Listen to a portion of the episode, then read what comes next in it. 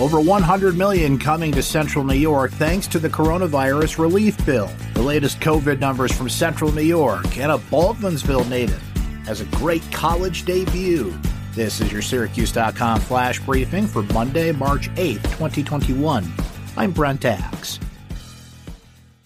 A $1.9 trillion coronavirus relief bill passed by the U.S. Senate will help rescue cash strapped local governments across New York State and ease the fiscal crisis faced by Syracuse and Onondaga County. That's according to Senator Charles Schumer.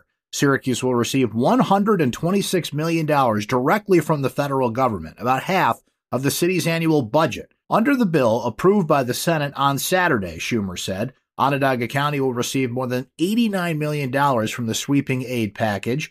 Schumer, the Senate Majority Leader, said the overall relief bill will help families, small businesses, and local governments recover from the worst economic crisis since the Great Depression. The legislation also will help speed delivery of COVID 19 vaccines to states and provide money to help schools safely reopen classrooms.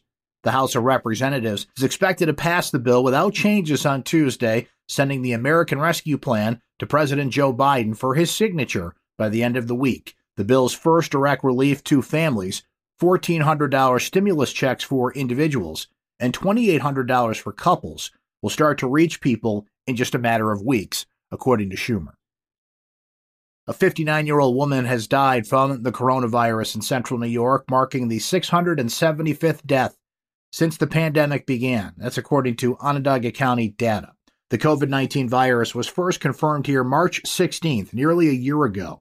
Since then, the county has confirmed 31,977 cases. That means at least one in every 15 county residents has had the virus.